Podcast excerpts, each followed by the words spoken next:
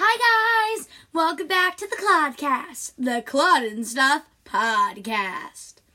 So today I figured it would be a good day to walk you through my summer morning routine, and I did want to let you guys know that this podcast episode will also be made into a regular YouTube channel video, so um, by the time that you're watching this, I don't know if it's already out, but um, definitely go watch my YouTube channel um, to see if that's out already um, at Claude and Stuff. Also follow me on Instagram at Claude underscore and underscore stuff.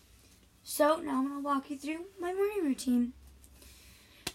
Uh, by the way, I'm not going to put timestamps on this because I don't really wake up at a certain time every day. I try to wake up at around seven, but that doesn't always happen. I mean, this is summer morning routine, not school morning routine, so yeah. So the first thing I do when I wake up, if I'm being a good girl that day, or no, like if I'm being good to myself that day, um, I'll wake up and I'll spritz my face with some of the Mario Badescu facial spray. Literally not sponsored, but the best facial spray I've ever used. It's amazing. You need to try it.